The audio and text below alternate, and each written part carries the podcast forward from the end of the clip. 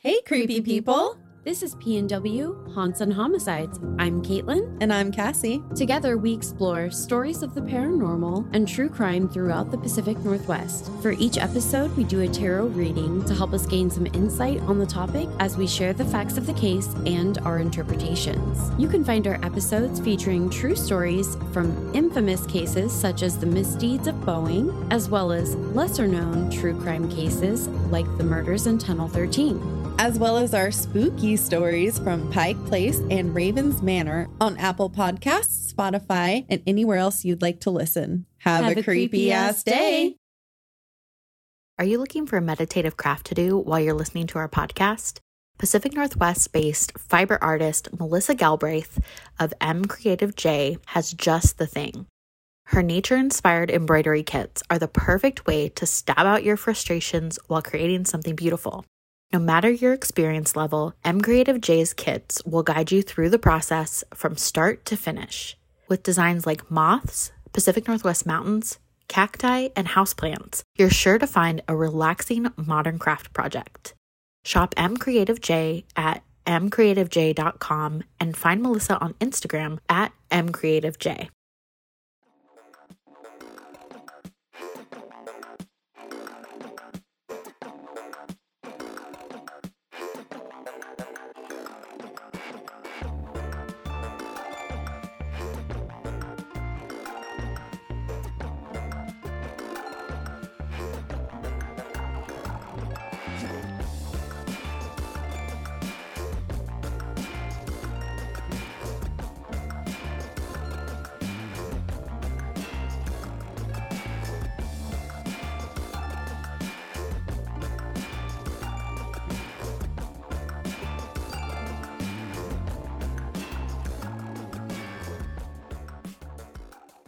Welcome to True Crime Cat Lawyer.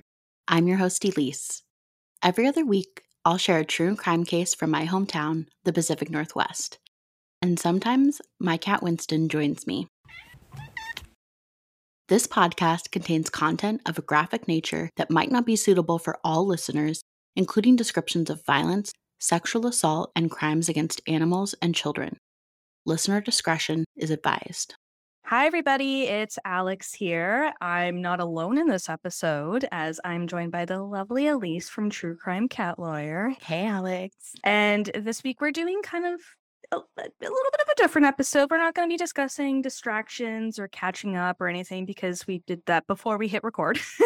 But instead, we are going to be focusing on missing and murdered Indigenous women. Both Elise and I have talked about different missing, murdered Indigenous women cases on both of our shows. And I think we both have a passion behind talking about these cases and wanting to become more educated about these cases. And so I'm going to kind of pass the buck over to Elise to drop some more education on missing, murdered Indigenous women in North America. And after she's done that, I will get into my case, and Elise, you'll cap us off with your cases, because you have a couple short ones, correct? Yeah. So I think a good starting off point is, although we're focusing on North America, it's not just limited to these two, particularly these two countries, the United States and Canada. But I think we see just a lot of numbers here. Yeah. And so that's kind of why we obviously live in both these places too. And so it affects the community as a whole. And there's been a lot of outcry from these communities about their family members, their mothers, daughters, grandmothers, just getting more coverage. I just saw the other day the woman who was jogging. Oh, yeah. Yeah. Completely deserved to have coverage of her case. Agreed. But at the same time, she was a white woman. Yep. Blonde hair. Yep. It gets frustrating. And so I tend not to follow those cases as closely because I know that the rest of the world is watching. Yeah. And I want to cover the cases the rest of the world isn't watching, but should be. Agreed. Yep. So with all that being said, I've kind of known some of these statistics, but it still hurts to hear them. So according to the Canadian Encyclopedia website, Indigenous women 15 years and older are 3 times more likely to experience more frequent and more severe violence than non-Indigenous women, which is just a lot. And then on top of that, between 1997 and 2000, the homicide rate for Indigenous women was nearly 7 times higher than the rate for non-Indigenous women. Holy shit. 7 times. 7 times. Not 7 times. Wow. Okay. I mean, talking about that other case of the jogger, women are already at a disadvantage regardless of your 1,000%. Yeah. Yep. And so coupled on top of that, you add this layer of ethnicity and race, and now you're even more disadvantaged. I mean, 7 times is a lot.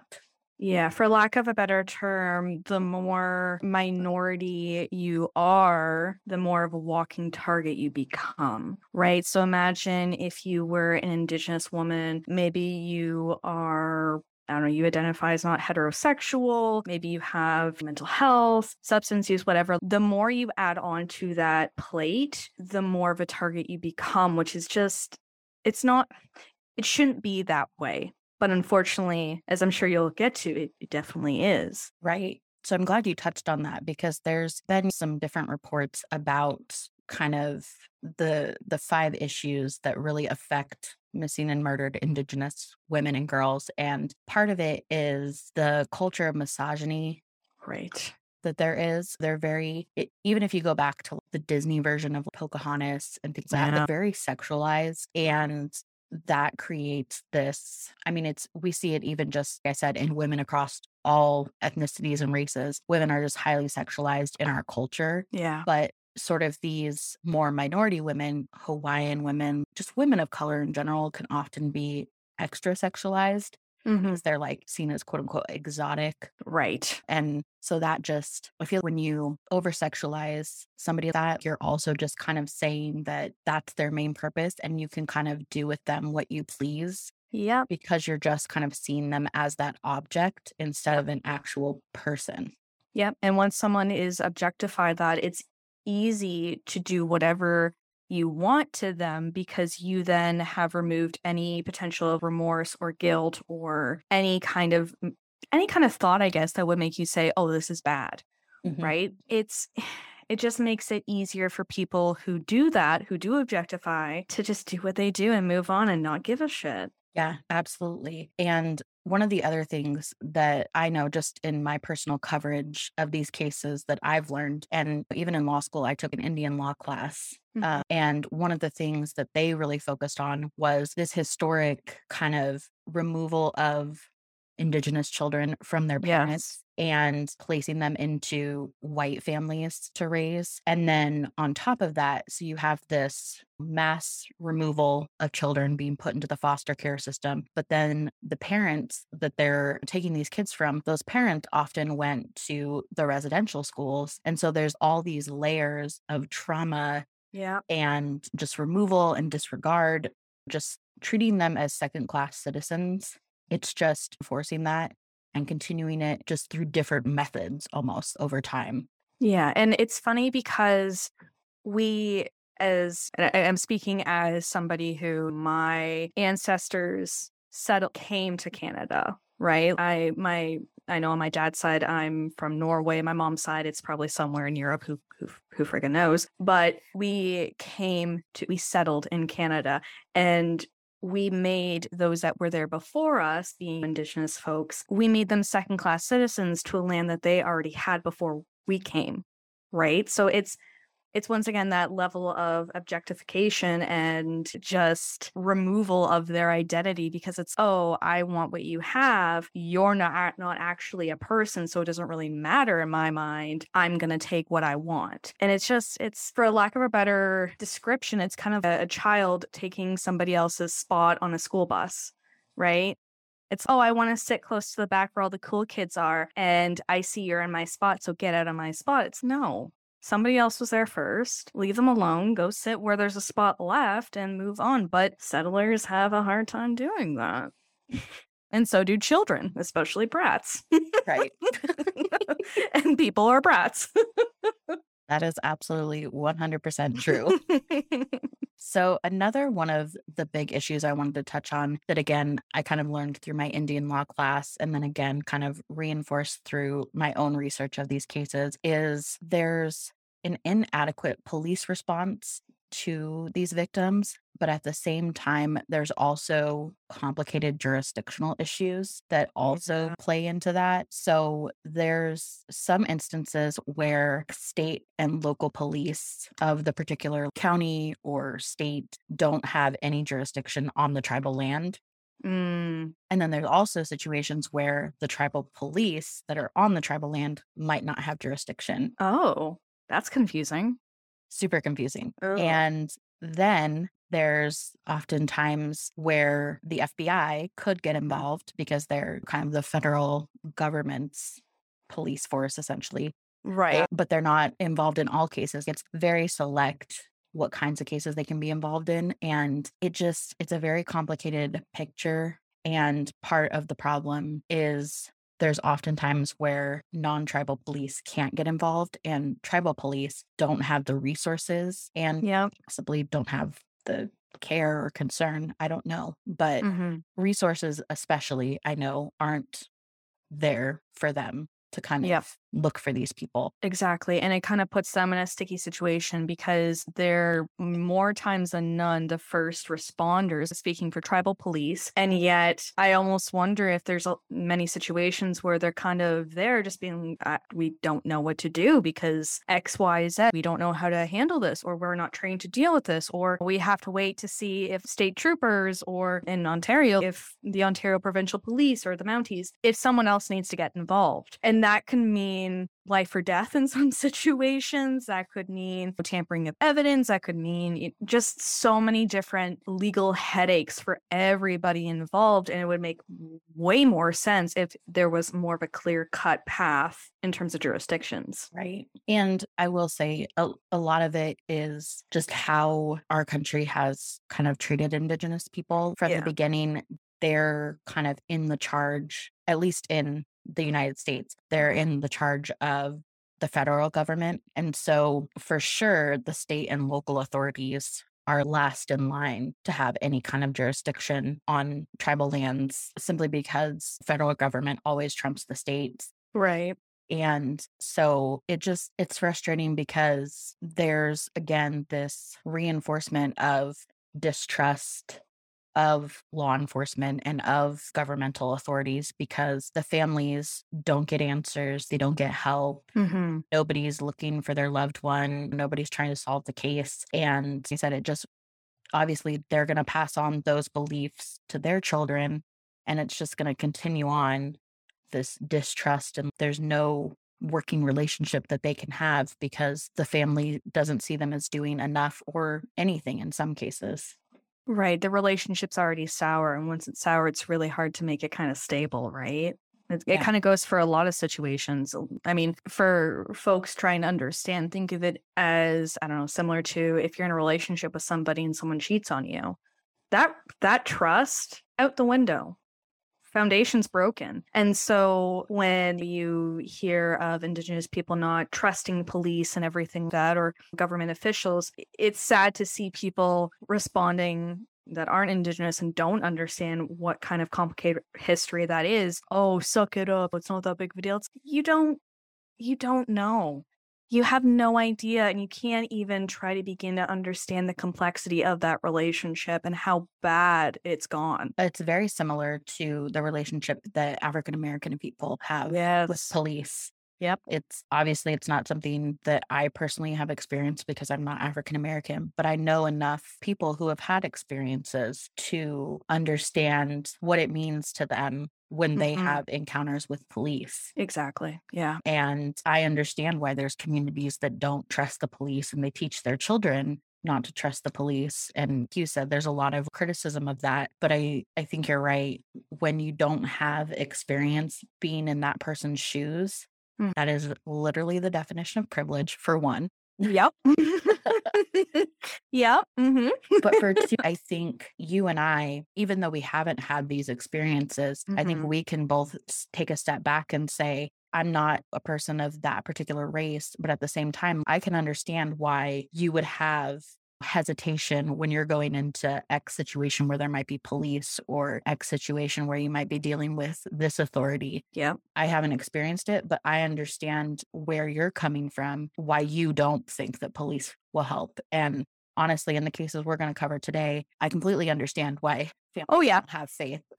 Yeah. So the last thing I'll touch on before I let you go is I just wanted to kind of ask, I know that there was this big push in 2019, and I kind of know your answer just because the pandemic happened right after this, but I know that was a big time where the prime minister is kind of launching this national inquiry, all of that. Has there been any change in your mind since then? If there has been changes, it's been muted by other news, right? And I say that in the sense of it's not front page news anymore, currently as of today's recording, right? So when the unmarked graves came up from former residential schools across Canada, of course, it was front page news. Everyone was talking about it. Everyone was outraged, baffled, confused, upset, angry. I think since then, there's just been a couple murmurs here and there, a couple coverings, what have you. But from my perspective, I haven't seen as much legal change or legislative change. I have seen more people speaking out. I've seen more coverage on Instagram of highlighting Indigenous creators,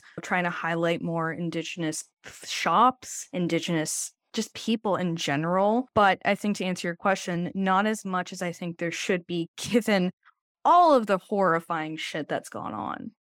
And my hope is that if I do ever have children, that they live in a world where they are fully educated and aware of the Indigenous history, not just the white person's history, not just our history, but everybody's history. And it's celebrated more, and it's respected more, and it's approached with a more empathetic standpoint for a mass population, as opposed to, I don't know, just those that have empathy and give a shit, I guess. I don't know if that makes sense, but yeah, it's been interesting. I wish there'd be more, but time will tell. Yeah, I think that's something I've noticed as well, just on the US side. Anything that I've seen kind of quote unquote blow up has been on the social media side and more of different regions, particular locales, but nothing on the national widespread scale. Not to say that things can't be done at the local level, but because it's such a systemic issue that affects people from all across the country,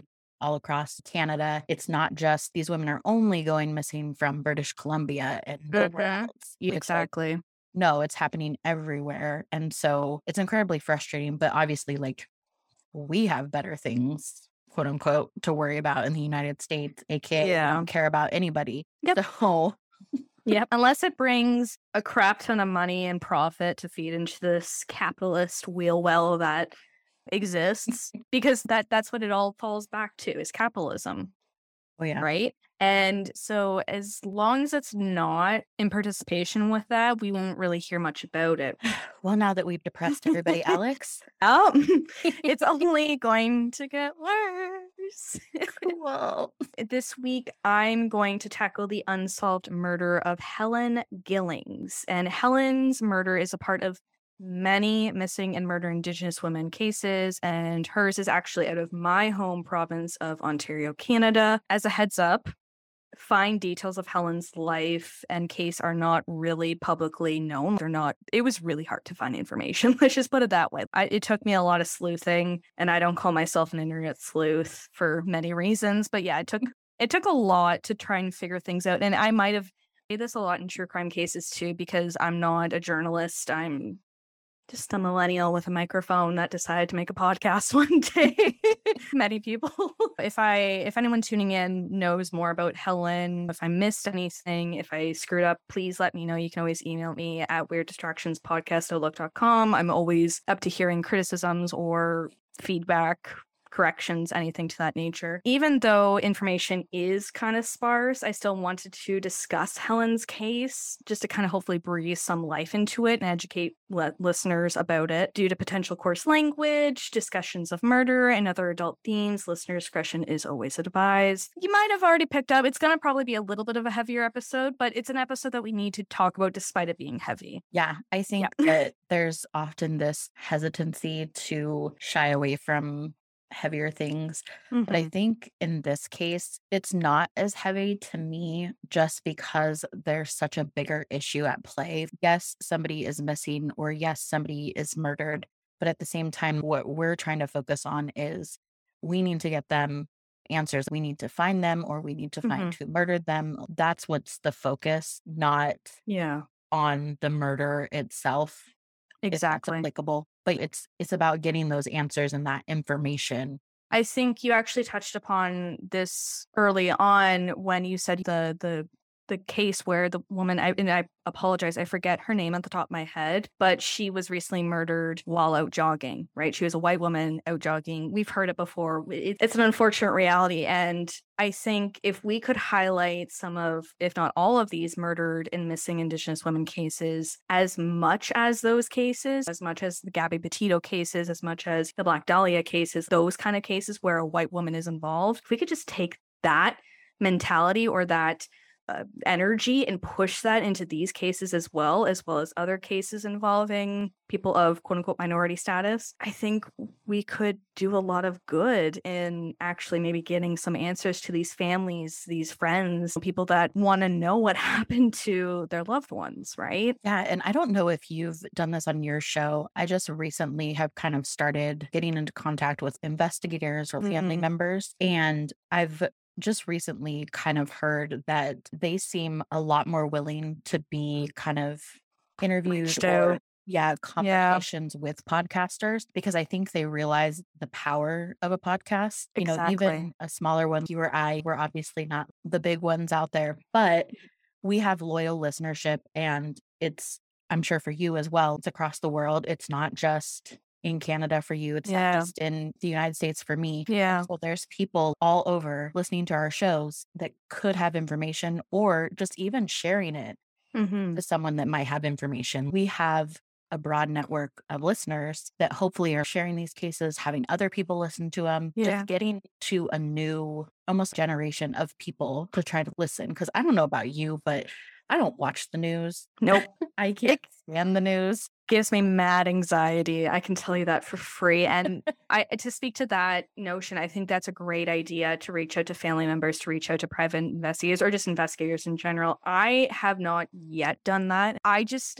And it's kind of contradicting, because it's, well, why would you cover a case without talking to somebody that's involved with it? But for me, it's if someone wants to listen and then reach out, I feel more comfortable with that. And if anyone ever reaches out and says, hey, you covered my sister, or you talked about so-and-so on the show, and I'm their family member, and I want you to take it down, I would take it down in a heartbeat. Mm-hmm. So, yeah, I think moving forward, it's something I want to do. Yeah, and I just being transparent on my side. Yeah. The only reason I did in my case is I'm covering it for the Pacific Northwest True Crime Fest. Mm-hmm. And there just isn't a lot of information about the victim themselves. Right. And so I sort of wanted to approach it in that way with the family, not necessarily talking about what happened to her, because obviously I can find that pretty readily. Yeah. I want to know more about her. And then from the investigator side, that's where I can get those investigative questions. And it's not as prying, I feel, because I definitely have the same problem. And this is why I've waited so long to do it, is I never want to feel I'm invading somebody's privacy or disrespecting them in any kind of way.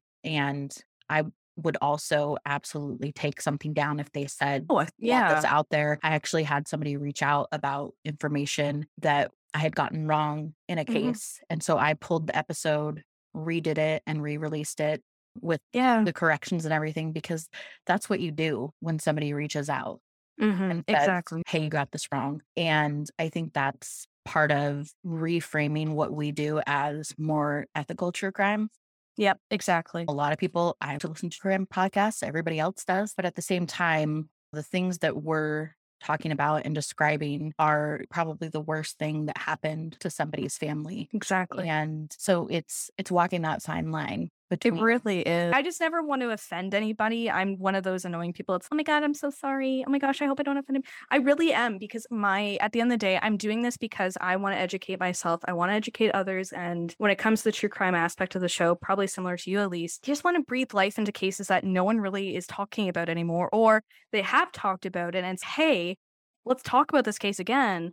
But let's look at it at a different viewpoint, right? Just being transparent on my side. Yeah. The only reason I did in my case is I'm covering it for the Pacific Northwest True Crime Fest. Mm-hmm. And there just isn't a lot of information about the victim themselves. Right. And so I sort of wanted to approach it in that way with the family, not necessarily talking about what happened to her, because obviously I can find that pretty readily. Yeah. I want to know more about her. And then from the investigator side, that's where I can get those investigative questions. And it's not as prying, I feel, because I definitely have the same problem. And this is why I've waited so long to do it, is I never want to feel I'm invading somebody's privacy or disrespecting them in any kind of way. And I would also absolutely take something down if they said, oh, yeah, that's out there. I actually had somebody reach out about information that I had gotten wrong in a case. And so I pulled the episode, redid it, and re-released it with the corrections and everything, because that's what you do when somebody reaches out and says, hey, you got this wrong. And I think that's part of reframing what we do as more ethical true crime. Yep. Exactly. Just you said, respecting those boundaries, because I realize a lot of people, I have to listen to true crime podcasts, everybody else does. But at the same time, the things that we're talking about and describing are probably the worst thing that happened to somebody's family. Exactly. And so it's walking that fine line. But it really is. It really is. And I don't know about you, but I've been so scatterbrained about it, because with this conversation coming out, I mean, from the get-go, I think when Christy and I started the show, we always tried to be very ethical about it. And I think there have been times where in editing or looking at previous episodes, it's, ooh, that isn't sitting well 2 years down the road. And that's 2 years down the road, right? So I think the takeaway for listeners from this is, as true crime podcasters, especially indie true crime podcasters, we're writing our scripts, we're doing the recordings, we're editing, we're doing everything kind of on our own. We're also learning this process too. And if there's something that isn't sitting well or doesn't seem right, let us know. Let's have an open conversation about it. And I think if it comes down to a family member or a friend reaching me, hey, you said this in this episode, this is actually wrong, can you kind of clarify this more? I think those conversations also need to be had too, because nine times out of ten we're also just reporting what we hear, or sorry, not what we hear, but what we see online. Yeah. And I know that you're really good at, our show is about saying, hey, I read articles for this, or I read a book or watched a series or whatever, and they reported this in one source and this in another source. So I don't actually know what's true, because things were reported differently. And so I think you and I are both really good about saying that up front too. And I think that's important. Not just sort of taking one as the gold standard because it was reported somewhere. I tend to think that unless it's in a court record or a police record, some kind of authoritative record, I don't really take it as gospel. So that's just how I... That's just how we roll. And we're going to see a lot of those discrepancies in this case of Helen. So discrepancies end, once again, not a lot of fine details of information. So I'm actually unsure as to when Helen was born, but based off what I read, I suspect that she may have been born sometime in 1976, or at least in the late 70s. Helen was reportedly born in Kenora, Ontario, which is a northern city within the province of Ontario, of course. According to their website, the city was originally the land base of one collective First Nation community, which was separated into three communities now known as the, and I'm hoping I'm saying this correctly. I did Jolly Phonics it because once again, I'm a white woman. I struggle with my own English language on the best of days. But yes. So three communities now known as the Wajisk Onegum community, the Ni Sashiwan, and the Waagum Is Bay First Nations. Apologize profusely. I am so sorry if I mispronounce any of those. Please bear with me. Anyways, from what I gathered, Helen had a younger sister named Stephanie. The two girls were both Indigenous. However, I'm unsure as to which band they may have been associated with. It didn't say. All it said was that the girls were Indigenous. Helen and Stephanie would be apparently adopted by Wendy and Bert Gillings when Helen was about 4 years old. And I don't really have much information about Helen and Stephanie's biological parents, but many accounts have claimed that they reportedly died shortly before the adoption was made official. The two girls were raised along with the Gillings' own son in a small farm town of Sundre, Alberta, which is reportedly about 100 kilometers north of Calgary. So they were born in Ontario. They get adopted into Alberta, which is about two provinces over from Ontario. Probably not great, probably a big culture shock in the sense of Ontario and Alberta are two very different provinces. I mean, we have the same Canadianisms, but they're just very different.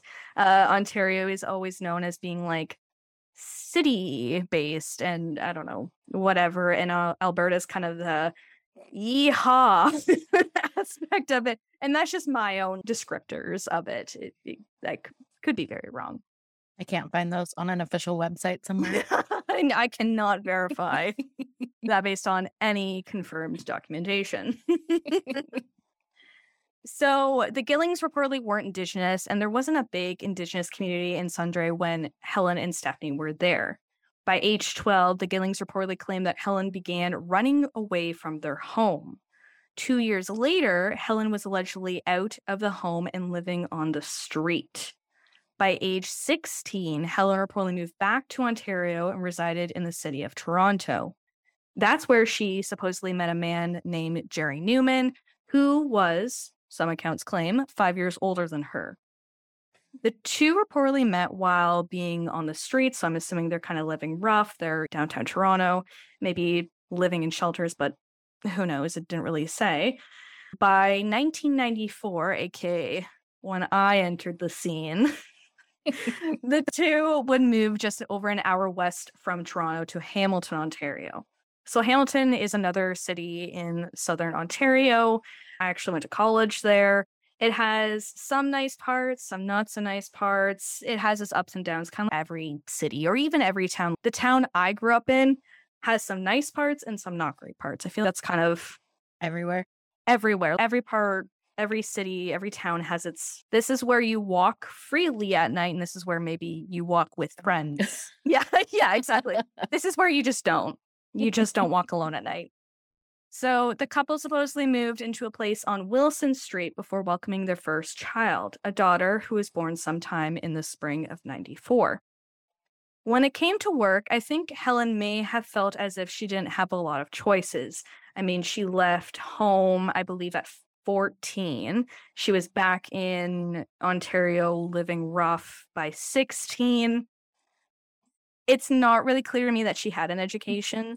I was just going to say, I know that you don't have a lot of information about her, but it just kind of sounds from everything you've shared so far, she probably isn't going to school. And certainly if she's away from her adopted family, nobody's probably making her go to school. Yep, exactly. And it's that time of that generation where there wasn't a truancy officer, right? If you just didn't go to school, you just didn't go to school. As far as I know, I don't know, it was the 90s.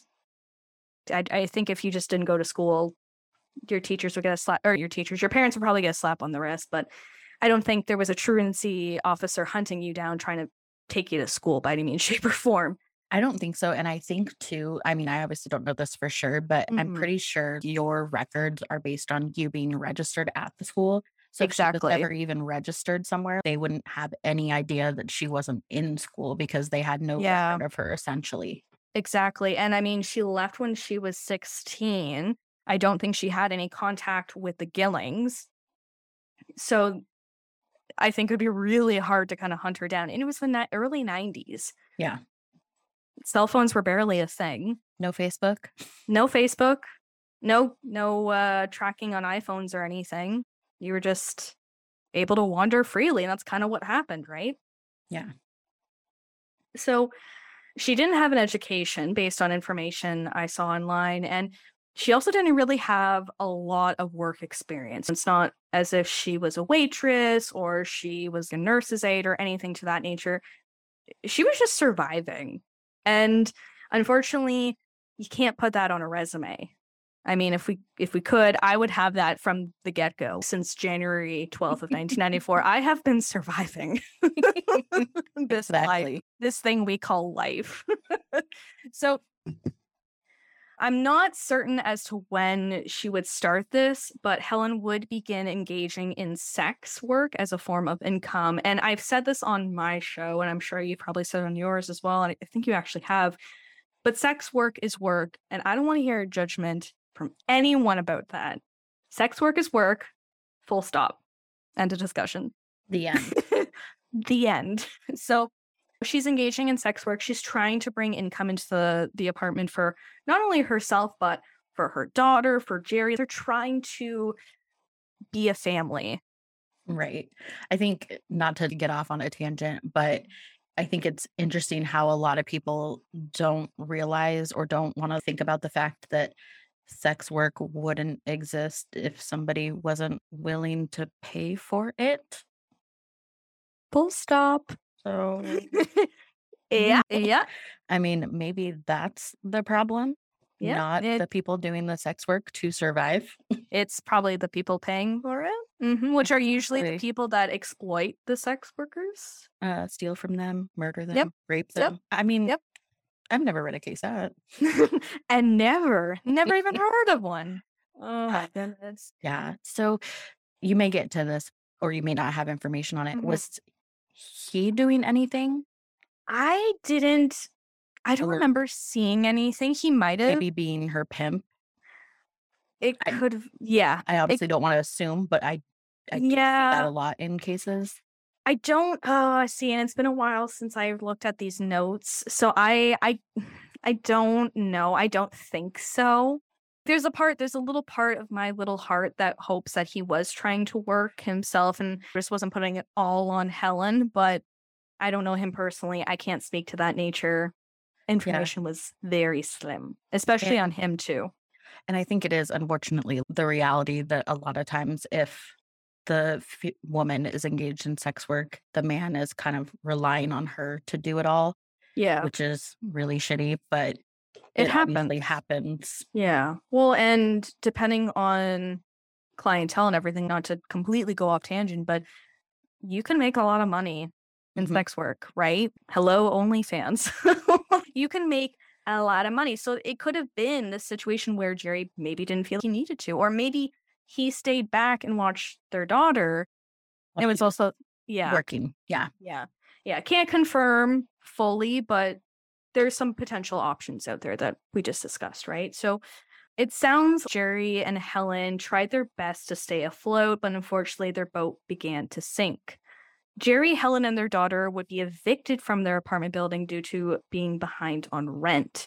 If this wasn't bad enough, Jerry and Helen's daughter was reportedly apprehended by the Children's Aid Society around this time. So not only are they dealing with being evicted, Children's Aid comes and gets involved and apprehends their daughter.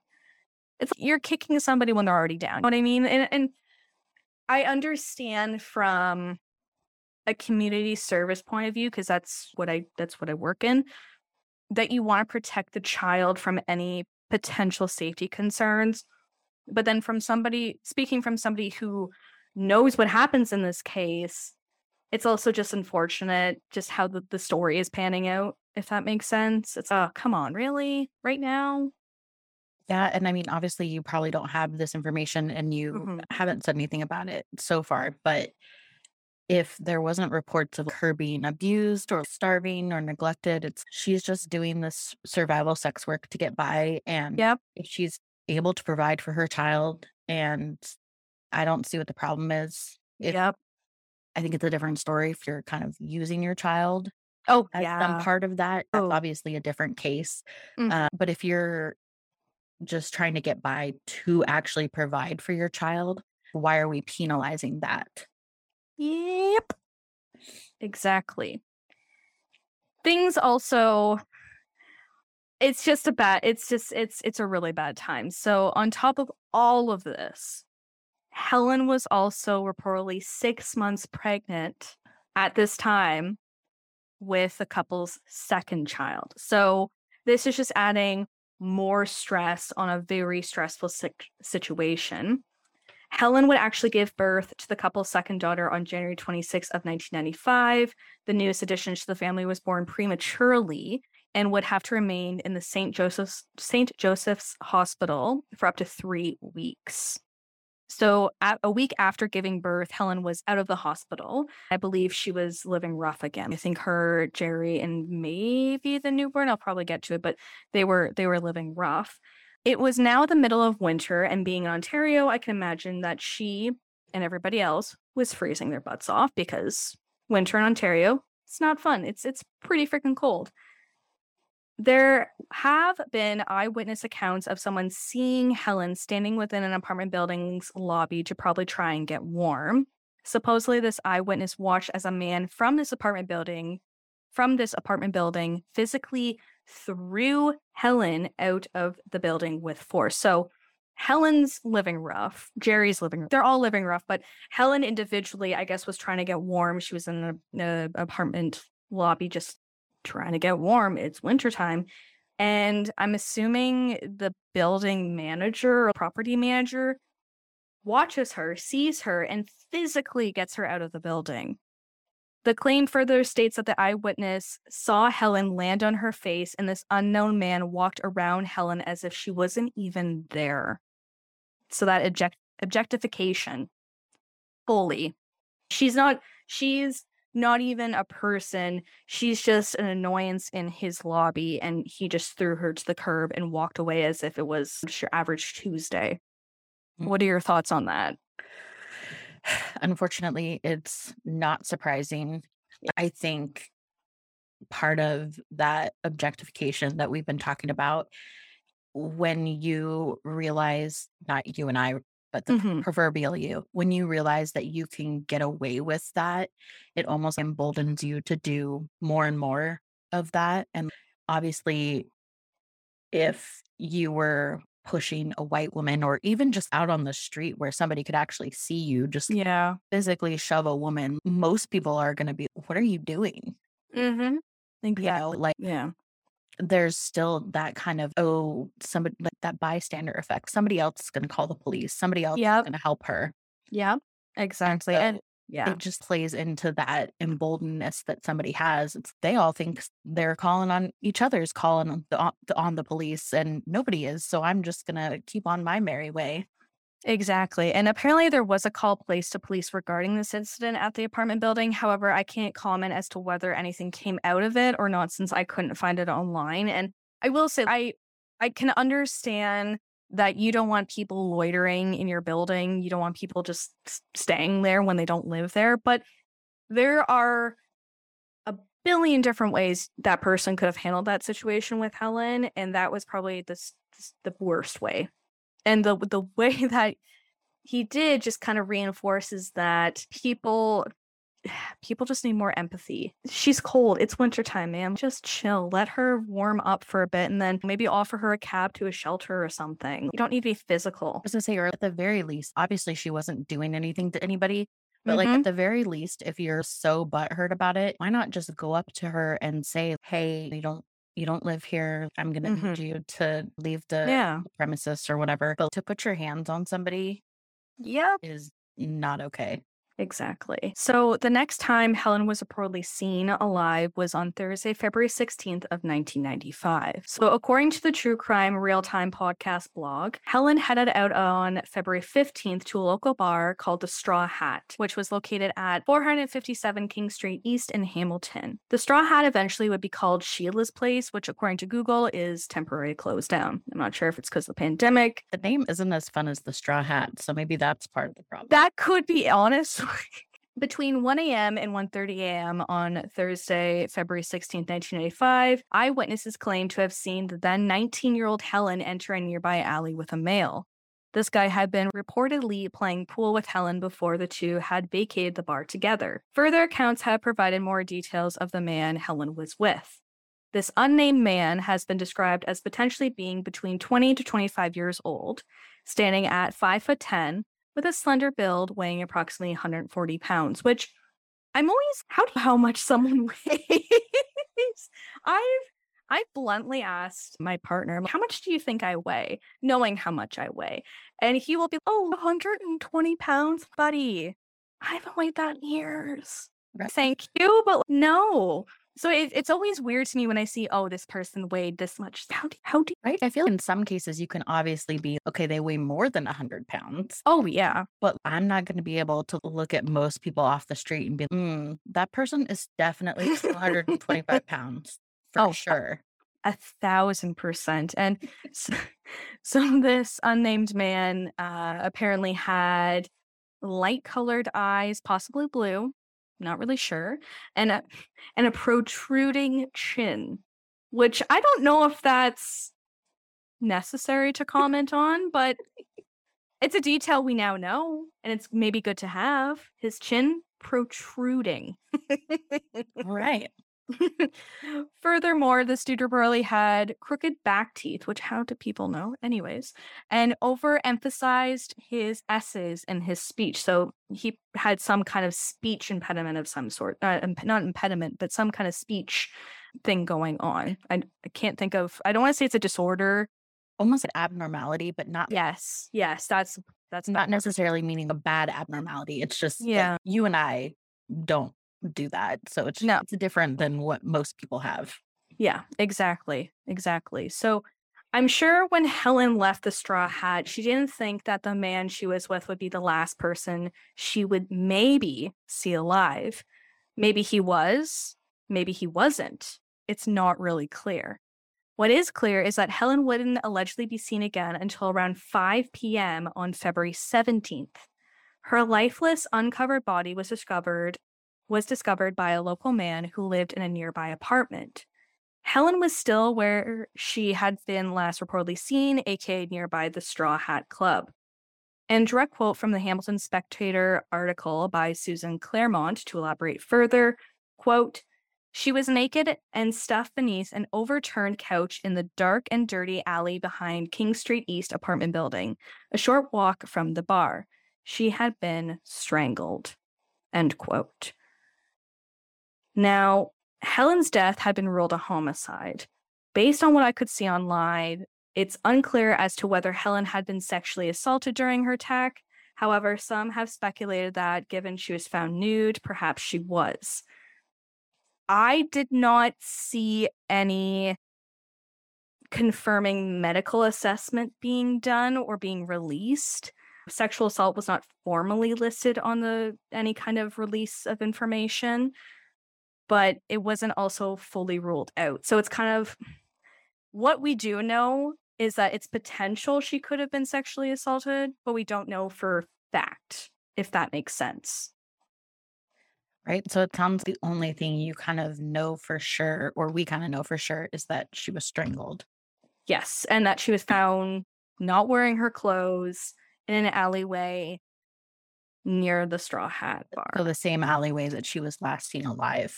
Yes.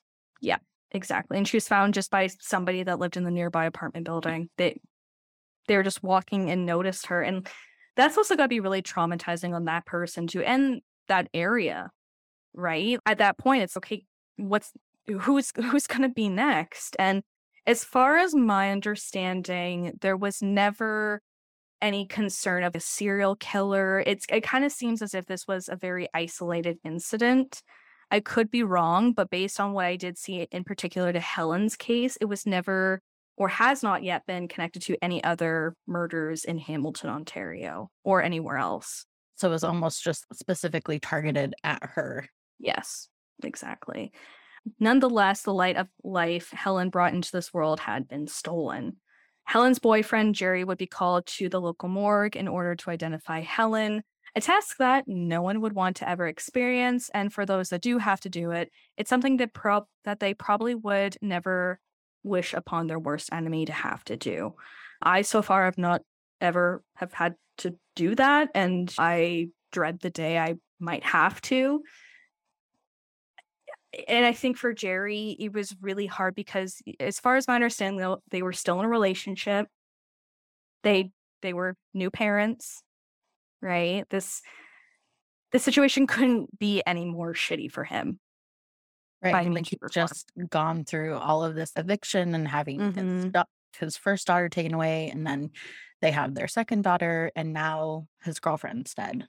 Exactly. Reports have claimed that Jerry made the following statement following identifying Helen at the morgue, which depicts the intensity of the situation. Quote, "Have you ever had to go in and look at someone you love lying on a cold slab covered in a plastic bag?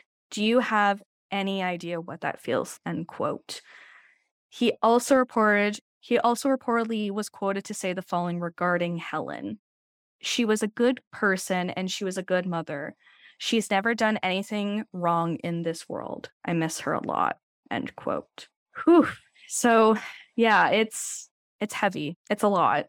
And just to take kind of a step back, I don't know. It wasn't identified that she was murdered specifically because she was Indigenous, but part of me wonders, had she had been any other culture, race, or ethnicity, if we'd be even talking about her today, right? Yeah.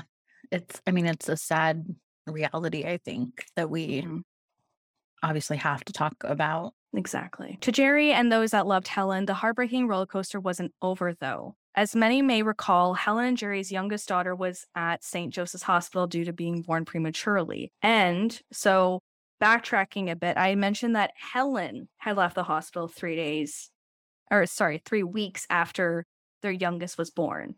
But the youngest was still at the hospital when Helen left. So Helen was able to leave, but her daughter wasn't. So technically, her daughter was actually still at the hospital when her mother was murdered. Once Helen's murder kind of made public news, the newborn baby was apprehended by Children's Aid Society. Both girls would be reportedly adopted eventually. Now, I don't know if they were adopted together. I unfortunately can't speak to any updates regarding the two girls or to even Jerry, as I was unable to find anything online. And there is a part of me that wants to respect that because kind of to what we talked about before. I mean, yes, we're talking about this case. Yes, speaking bluntly, I don't have permission by anyone that Helen is related to talk about this case. I'm just doing it as my own personal, I want to breathe life into this case because I stumbled upon it. I thought, holy shit, I've never heard about this case before. How many other people also haven't heard about this case? But I also don't want folks to go searching for these girls. I don't want folks to go searching for Jerry. I respect people's privacy in that sense. If they tune in, if they listen and they want to reach out, great. But I'm just hoping that this maybe brings some closure in talking about it for Helen and for them in the long scheme of things, if that makes sense. Yeah, I think that there's a lot of podcasts that I listen to that often change the names of children of the victims, just because, like you said, this is, yes, it involved their mother or their father or whatever, but it didn't personally involve them. And so there's no reason for them to be named. I kind of feel like I already know the answer, but it is a little bit frustrating that they would take the kids away from Jerry. Yeah. Because, being poor shouldn't be a crime. I know we treat it is, but that shouldn't be a reason that you get your kids taken away from you. Yeah, and I fully agree. And I don't know, I made this comment before, I don't know Jerry, but it just, I don't know. It would be nice to kind of have that information to say, okay, it makes sense as to why Children's Aid got involved. Because as it stands right now, to me personally, my perspective is Children's Aid is getting involved because we have an Indigenous mother who is working in sex work, who has now been murdered. There's a history of homelessness. And yeah, so we're just going to take the kids instead of offering these people supports, instead of helping them get on their feet. Right? Yeah. And I mean, obviously, this information wasn't out there, but I feel if there was a history of harm to their kids, that I'm very cynical. And I know that the media loves to report criminal histories. Exactly. So I feel if there was a history of violence against the children or neglect or something, that you would know. We would know. And so again, I understand if maybe we need to get Jerry some help for a substance abuse problem or something, or maybe we need to set him up with the tools he needs to get a job or whatever it is. But simply taking away your kids doesn't really give you a lot of incentive to do it. Yeah, to do anything. It almost makes things worse in some respects. Exactly. And speaking of family, going to circle back to Helen's adoptive parents being Bert and Wendy Gillings. So referring to the Hamilton Spectator again, reports claim that Helen's adoptive family didn't come to Hamilton for Helen's funeral. So apparently their claim as to not why they didn't come was because they couldn't afford airfare from Alberta to Ontario. And I know there's going to be people out there that think, what the fuck? Because when I read it, I was, what the fuck? I don't know. I want to give Bert and Wendy the benefit of the doubt in the sense that I don't know what their financial situation was. I don't know what it is. I don't know if they were a family of means, if they were struggling or what have you. I will say, as somebody that has traveled from one province to another, as somebody that does have a salary job, it's fucking expensive. It is very expensive. And I'm so torn because I say that, but in the same sense, if I was in that position, I would have walked.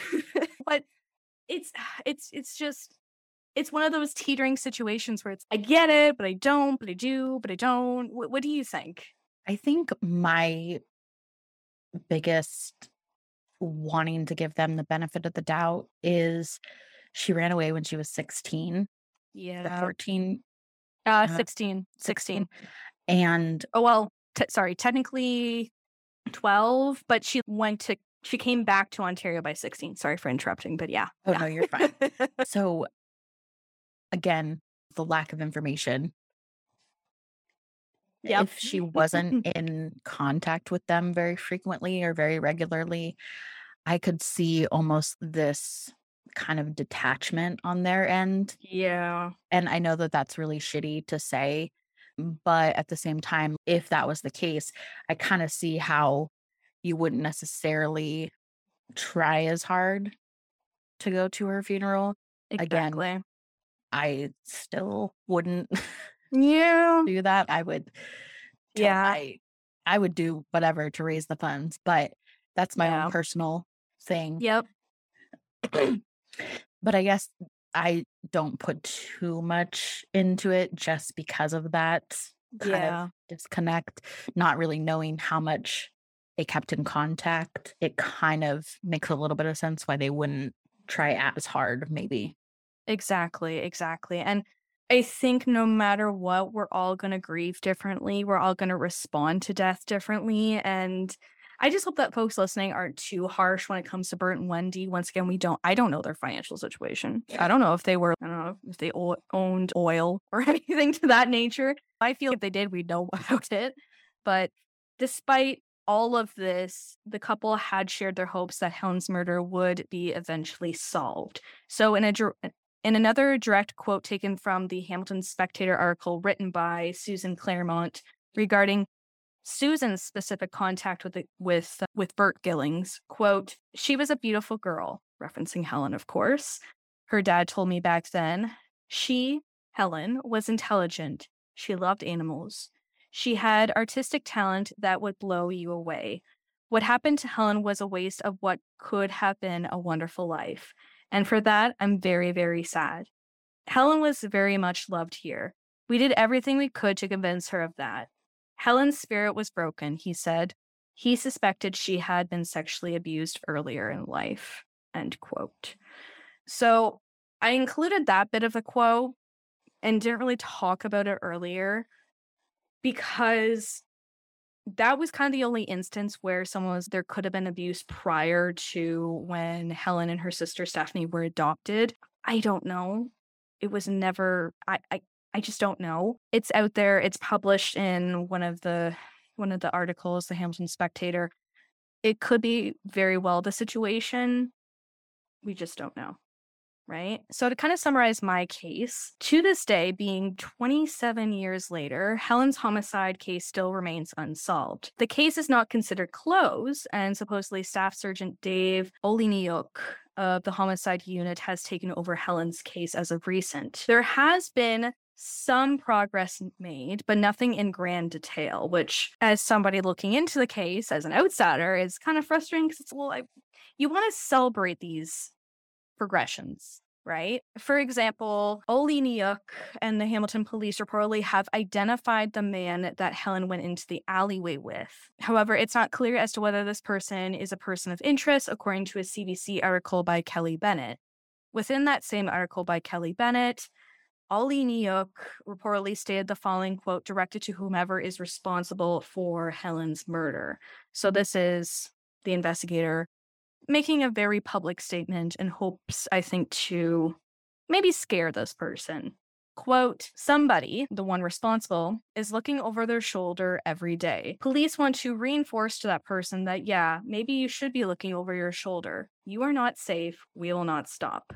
End quote. Since Helen's murder, there have been multiple community-based events and fundraisers in honor of her. This includes candlelight vigils and a successful lobby to have a light added to the alleyway where Helen was last seen, dubbed Helen's Light. Community-based funding has even been raised to have a proper headstone at the Woodland Cemetery in Burlington, located near Hamilton. I did try and find Helen's gravestone on the Find a Grave website, however, was unsuccessful. As well, in her honor, there was the creation of the Helen Gillings Society. This group, in honor of Helen, would reportedly distribute food, blankets, and clothing to sex workers in the Hamilton area. I'm unsure if this group is still functioning in 2022, so if anyone's listening from the Hamilton area knows of whether or not this is still kind of going on, please let me know so I can provide that information, kind of boost their online presence. I would love to do that. I tried looking via Google and Facebook, however, obviously was very unsuccessful. Anyone with information is encouraged to contact the Major Crime Unit at 905-546-3801. or Crime Stoppers at 905-522-TIPS, which is 8477. There is a $10,000 reward for information leading to a conviction. So if something, for the love of God, say something. Please. It baffles me that sometimes people just won't say anything because they don't think they have quote-unquote important information. Because you never know what your information may do or what kind of closure it may bring. And that is the unsolved murder of Helen Gillings. What are your final thoughts, Elise? I know I just kind of threw that all at you. No, just thinking about a whole person's life has gone by since this case happened. Yep. It's just astounding to me. And obviously, I don't know this for sure, but I think in today's society where we have so many more cameras everywhere, so much more social media presence, those cases that happened in the 70s, the 80s, the 90s, they get so difficult to solve without DNA or something physical that you can test. Yeah, because we just don't have these other options for people. Right. And I obviously don't know the area, but it kind of sounds it was a area where people tend to mind their own business. Yeah. To an extent. Yeah. And I think with the evolution of podcasting and content creators and everything, cases are so much more amplified.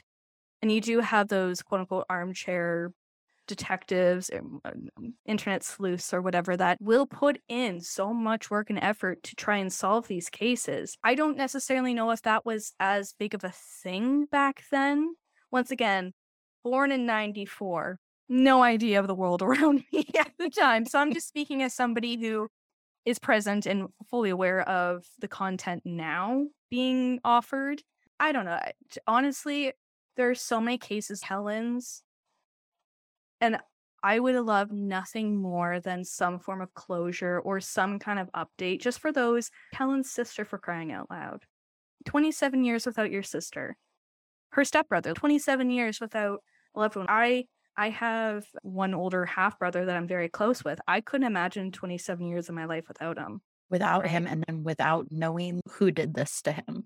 And what happened and what led to it, right? Was it, did Helen die because she was Indigenous? Did she die because she was a woman? Did she die because she was engaging in sex work? Was it because somebody snapped? Did it have nothing to do with Helen, but Helen, unfortunately, was one of those unfortunate people at an unfortunate situation. Right. And until we actually planned for this crossover, I had never heard of this case. And Hamilton's only over 2 hours from where I live now. I went to college in Hamilton. I did a social science-based program in Hamilton. Never heard of her name before, which is just, I'm getting chills just talking about that because it's holy shit. What the hell? There are so many people on this planet. And we're not going to know every single human being. We're not going to be able to know their story, know this, know that. But I think with technology and everything out there, we can at least give more highlight to those that weren't able to live their life to the fullest. Right? So right. It's a very, I wasn't kidding when I said this was going to be a heavy case. It's definitely put me in my feels. It's definitely sat with me for a while. And I think it's going to be one of those cases that will sit with me for a while. I might not think of it every day. Don't get me wrong. I ingest so much that sometimes I don't even think of myself and when I need to eat. But it crosses my mind every so often. It's holy shit. Helen was just a little bit younger than me, surviving in a city that I have been to. And her life was taken for what? Exactly. Oh, yeah. So you have some cases you want to talk about. So in other words, hopefully those listening are holding on tight. Yeah. I can imagine it's going to get even more of a harsh reality. Let's put it that way. Yes. Well, at least in my cases, there is room for shit talking for certain people, and so I love shit talking. That yay, because that was one right. That is one thing that I do, that I may always do, is when there's room to talk shit about a perpetrator or a serial killer. Oh yeah, I'm gonna talk shit. I don't care what. I don't care. No, I'm never going to say anything bad about the victim. I'm never going to say anything to take anything away from their legacy, but I will absolutely always talk shit about a perpetrator or a serial killer or whatever, because they deserve it. Well, especially when they deserve it, right? You hear of cases where the perp lived a really shitty life and you do acknowledge, what? Had it been a different situation, maybe we wouldn't be talking about them. Maybe we wouldn't even mention their name. They'd be an average person. I say that as if people are average, but we as a species, definitely not average. But then there are those assholes that exist that just take the lives of others for no fucking reason. For no reason other than they just do. And those are the assholes I like to shit talk. So I'm with you. For sure. So the first case I'm going to talk about is Caitlin Potts. And Caitlin was a 27-year-old who was described as outgoing and bubbly. And she had a thriving social life and can't relate, but immediately cannot relate. But good for her. Good for her. Yes. So she was super close to her family and she grew up in Alberta. Her family was were members of the Samson Cree First Nation, and she had 3 siblings. It wasn't really clear from the articles I read why Caitlin and her siblings ended up in foster care, but they eventually did. And I think that's something we touched on earlier, that with these Indigenous women cases, there's so much generational trauma from parents and grandparents growing up in those residential schools. You touched on this a little bit in Helen's case. There's actually a lot of physical and sexual abuse that happens as well, both while they're with family members, but also in the foster care system itself as well when they go to foster families. Yep. So it's not just, I think there's a tendency to kind of blame the Indigenous people for this.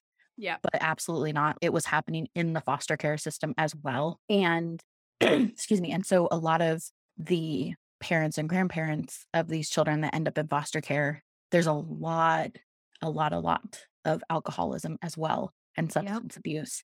Yeah. And so all of this is just, I mean, it's what we talked about in Helen's case. There's all these things that are going to be quote unquote red flags for CPS, Child Protective Services, to kind of get involved and try to take the kids and all that. So Caitlin was in the foster care system until she was 11. And basically her mom kind of spent the time that her kids were in the foster care system trying to get her kids back, just really work on herself to be able to get the kids back. So she did spend as much time as possible visiting all of her kids. It sounds they had pretty regular visits. She would take them to the lake. They would have family dinners together.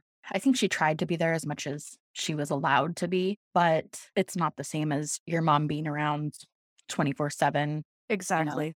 All of that. And not that same consistent, constant interaction, which, as we know from previous cases, can be really detrimental to someone's well-being and who they are as a person, who they become as a person, as an adult. You're inside my brain, Alex. I'm sorry.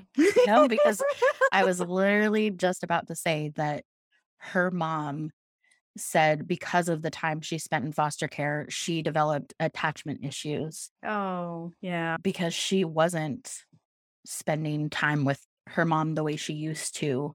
Right. And so her mom said she was trying really hard to work through the issues. But at the same time, I was reading an American Bar Association article that kind of talked about kids that develop these kind of attachment issues. They never really develop that significant attachment relationship to an adult. And so they usually don't have the kind of emotional and mental foundation that sets them up for success later in life. So you were talking about earlier, all of that history in the foster care system, this attachment issues that she's having, this is playing a direct role into shaping who she's going to be, who she is now, right? All of that. And so it's super important to kind of note that, but it's also just important to kind of highlight more generally for people that spending time with your kids is super important. Telling them you love them. Super important.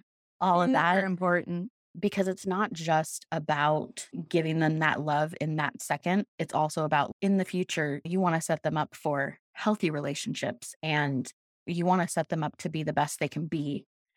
And not at all trying to blame Caitlin's mom in this situation. Not at all. I just want to point out that this is what can happen when those things are challenged or taken away from them. So in the years leading up to her disappearance, Caitlin was involved in an on-again, off-again relationship with a man named Jason Hanatic.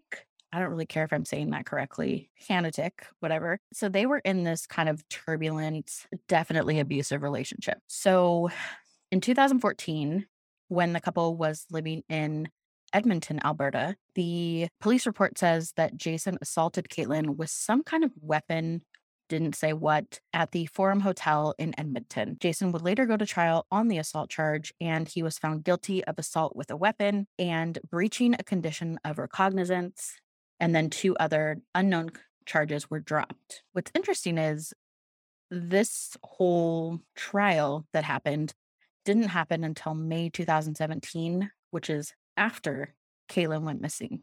What? Yeah. Okay. I know the whole Canadian law system is slower than molasses. It's very stop, go. It's, as someone that worked briefly in the mental health justice system, community justice system, I should add, I get it. But that doesn't make any sense. That I don't get at all. I truly don't either. And I think it was just the delays and just all of that compounded. Yeah. And just, I mean, there's also the fact that in 2015, Jason moved to Enderby, British Columbia. And a few months later, Caitlin followed right behind him. So Jason was arrested at some point. I'm not really sure what for. So Caitlin went to stay at a woman's shelter in Salmon Arm, British Columbia. This probably was one of the best things that could have happened to her because she was back in school. She got a job at Tim Hortons. Then, of course, she got back together with Jason, just that typical on again, off again that we see so much. Yeah. And I will say they did get back together, but Caitlin was living with a roommate that she met at the women's shelter instead of Jason. Good. So at least there was that. Yeah. And the relationship sounds toxic, for lack of a better term. And in those relationships, what we know from previous cases and from education, what have you, those are the hardest to leave. Toxic, abusive relationships are the hardest to leave for a plethora of different reasons. And so I don't judge her for not leaving because I get it. Hell, you want to hope that the person will change all the time. You do. And then I think there's also this layer of the possibility that she might not have known how toxic and abusive this was. Yep. Blinder. Because of, all the issues that she had growing up. Yeah. I think there's that cloud also on top of it. And so it's you said, you want to keep hoping the best. I mean, I think deep down, everybody really hopes that there's still good in everyone out there. Yeah, they hope the person that they love is not a piece of shit. Like, exactly. I think that's kind of a common mentality we all have. I don't think we wake up in the morning and be like, oh, wow, I really hope that the person I love so much is going to be a piece of shit. No, no one. And if you do, I have questions. Please help. Yeah. Please get therapy. But in her specific situation, I get it. Yeah. I get it. Makes sense. So that brings us to February of 2016, specifically the 21st, when Caitlin Potts was last seen. So there's surveillance footage from that day showing Caitlin entering either the Orchard Park Mall or specifically the Hudson's Bay store in, is it Kelowna? Is that how you say it? I'm going to say Kelowna. I'm going to be upfront and honest. I've never been to BC. I'm not going to pretend I know BC very well. So I think you're saying it wonderfully. Yeah. And if anyone has clarifications, let us know. Yes, please let me know. So she was seen around 1:30, and in the video, she was alone and nothing really appeared to be out of the ordinary. She was wearing a 3/4 length black jacket with a hood. She had light colored pants, and then she had brown or black winter boots. You couldn't quite tell from the surveillance. They were dark. They kind of look like Uggs. So you can see her carrying a white cell phone and then a light brown leather handbag or purse. It's not quite clear how big it was, but it was definitely some kind of handbag or purse. So her last official whereabouts is unknown, but the 21st was not the last time that her family heard from her. Oh, okay. Yeah. Super weird. So on the morning of February 22nd, Caitlin sent a Facebook message to her sister, Cody. Cody was still living in Edmonton at the time, which is about 9.5 hours away from where she was in BC. Right. Which is pretty far. I mean, it's not, it's far. But yeah. And I always find this interesting. So in the States, you could literally drive an hour and be in a different state. No problem, which every state has its own little spice of, I don't know, its own living situation. Anyways, in Canada, if you drive an hour anywhere, you're still in the same province. Our provinces are so big in comparison, right? So 9 hours to drive from one province to another is still a lot. That's still a good chunk of time to drive, right? Yeah, I mean, it's like you were talking about before, Helen moving from this province over here, then moving two provinces over. Yeah. And she's not walking. Yeah. And every province and every state, I think what I was trying to say earlier is has its own different flavor of a world behind it, right? Mm-hmm. I said before, Alberta, to us people that live in Ontario, is kind of a yeehaw state because they have the Calgary Stampede. They have the oil pipe line stuff. I don't know. I don't live there. And Ontario is known as this snobby, city-based province because we have Toronto and Ottawa, right? So I get it, right? It's different everywhere you go. It's kind of the States. So it's still a hike, right? I mean, if I drive 9 hours south of Ontario, I've already hit 2 states and a province. Right. And I think the biggest thing is that you're not, if something's happened to your sister needs help, you're not going to be able to be there right away. She doesn't live around the corner from you. Oh, no. And yeah, and if you're not with authorities, police, anything like that, it's not like you have sirens. You're still going to have to wait in traffic. Right. So a 9-hour commute could be more unless you have some backup. Yeah. So she gets this text and so this Facebook message, and Caitlin tells Cody that she had texted Jason while she was upset, she meaning Caitlin, because Jason owed her money. So for whatever reason, Caitlin then told her sister Cody that she was going to go to Calgary, but she didn't say why or for how long. All she told Cody was that she'd found a ride on Kijiji, which kind of sounds Canadian Craigslist. It is. It very much is. Yes. And yes, it is very sketchy. Okay. That's what I pictured in my mind, and I'm glad you confirmed that. So the last thing that was included in Caitlin's Facebook message to her sister was that she'd, quote, be coming back that evening for sure, end quote. Now, I'm not super familiar with Canada, so I used Google Maps. Nice. I do that too. Don't worry. You're very technical. Yep. Mm-hmm. So using Google Maps, it's about 5.5 hours one way from Enderby, British Columbia to Calgary, Alberta. So a round trip without doing anything in Calgary would be 11 hours. That's just driving, not doing anything. No stops, nothing. That is straight balls to the wall. You are in your car and you're not stopping. Yeah, that's you driving there, stopping, turning around and coming back. Yeah. So depending on when she left, there wouldn't be a lot of time for her to do whatever she planned to do in Calgary if she was also supposed to be back that night. Yeah, doesn't really make sense. Super weird to me. I mean, obviously not unfeasible or unheard of, but just really weird because it's such a long distance. It's not she's going an hour away and then coming back. Yeah, exactly. She sends this message to her sister Cody. She sent a similar message to her roommate about finding a ride to Calgary on Kijiji. But after those Facebook messages, Caitlin's family and her roommate never heard from Caitlin again. You might get to it, but to me, a red flag is coming up because it sounds somebody else is on her Facebook sending these messages to try to eliminate any suspicion. And that's definitely the vibe I got. Yep. Okay. Again, I think that maybe that plays into this kind of weird time constraint too, because if you're just trying to cover your tracks and not necessarily thinking about the logical pieces of it, the logistics, you aren't going to stop and think, okay, wait, this doesn't actually make sense because it's this long to drive from here to there. There's no way I could be back tonight unless we're talking about the wee hours of the morning or something. Yeah. And you're driving a car that goes very, very fast. Yeah. And apparently gets good gas mileage because you're not stopping. Yeah, exactly. And you're also hoping that there's no police out to try and pull you. There's no traffic. No deer, nothing to hit. Because especially the more west you get, I drove once in Saskatchewan and I swear to God, within the first 2 hours, I saw so many deer just running across the highway. It's, oh my God. It's very scary. It's very scary as a driver. So it's not making sense to me. Yeah.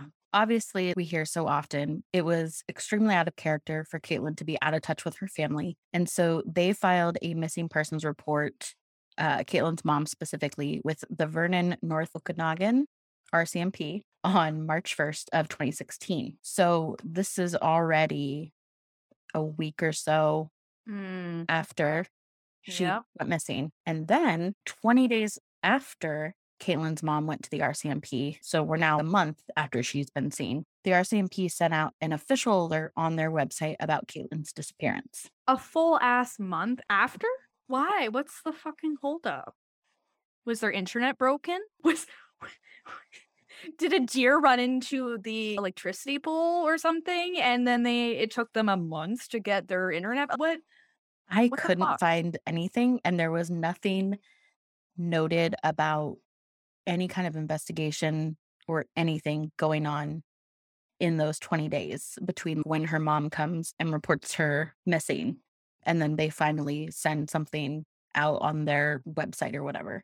I'm going to go out on a limb here because she wasn't a white female with blonde hair and blue eyes, she more than likely wasn't top priority. Correct.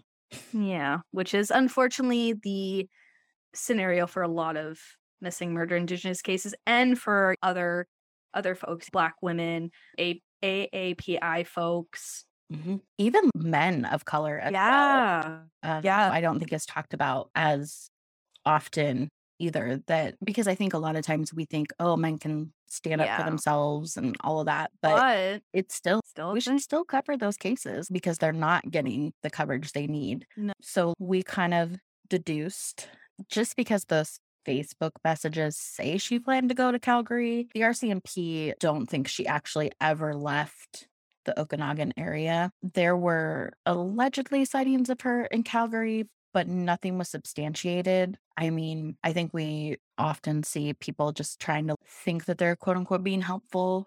Oh, I saw so-and-so at the... Yeah. But without substantiation, I'm not going to believe that. So the RCMP media relations officer has publicly stated that they believe Caitlin was likely murdered, and most people believe that whoever murdered her sent those Facebook messages to her sister and to her roommate to kind of cover their tracks. So in June of 2016, this is a couple months after the missing persons report, right, several Indigenous groups led their own searches at the request of Caitlin's mother, Priscilla. They searched areas of Enderby, Maple Lake, Grindrod,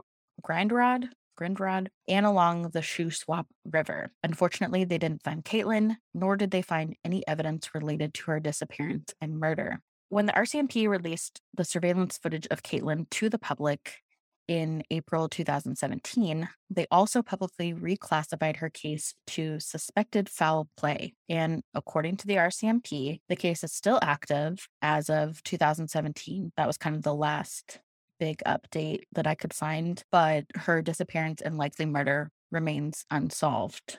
Okay. So what about Caitlin's boyfriend, Jason? What about Jason? Tell me about Jason. Well, you better get out your real sad violin because it's about to get real sad for Jason. Really? Okay. Mm-hmm. He claims he's been treated unfairly by investigators. Oh, fuck off. I'm sorry. I told you to pull out your violin. I mean, it could... Okay. I don't know if you're able to answer this. Is Jason Indigenous? Do we know that?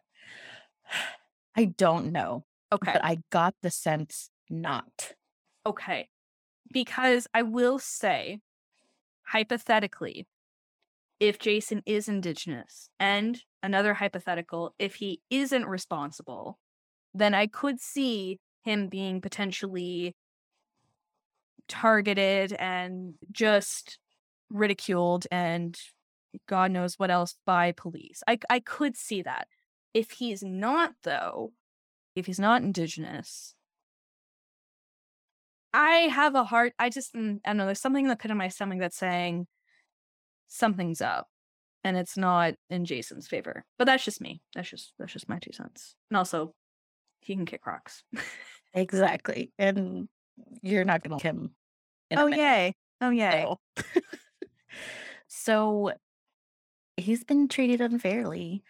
And this jerk-off claims he was never actually Caitlin's boyfriend and that she never lived with him, although he did concede that she would occasionally stay with him. Okay. Hi, Jason. Thanks for your information. Seems a little contradictory to literally everybody else's information, but yeah. Oh, don't worry. He has a few more tidbits to share. Oh, of course he does. So he couldn't remember the last time he saw or spoke with Caitlin, which, okay, maybe. Mm-hmm. But the dumbest thing he said was he claimed that Caitlin was working as an escort at the time of her disappearance. And as far as I could tell, there's literally no proof of that whatsoever. Wasn't she working at Tim Hortons? Exactly. She was working at Tim Hortons. She was going to school. That's what she was doing. She might be escorting Timbits from behind the counter into the Timbit box, buddy. But it doesn't sound to me that she is doing what you think she was doing. Yeah.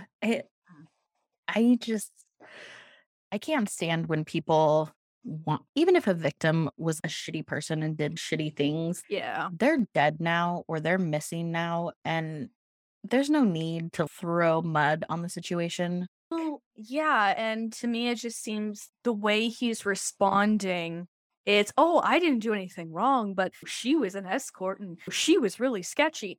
It's trying to move this judgmental light from him to her.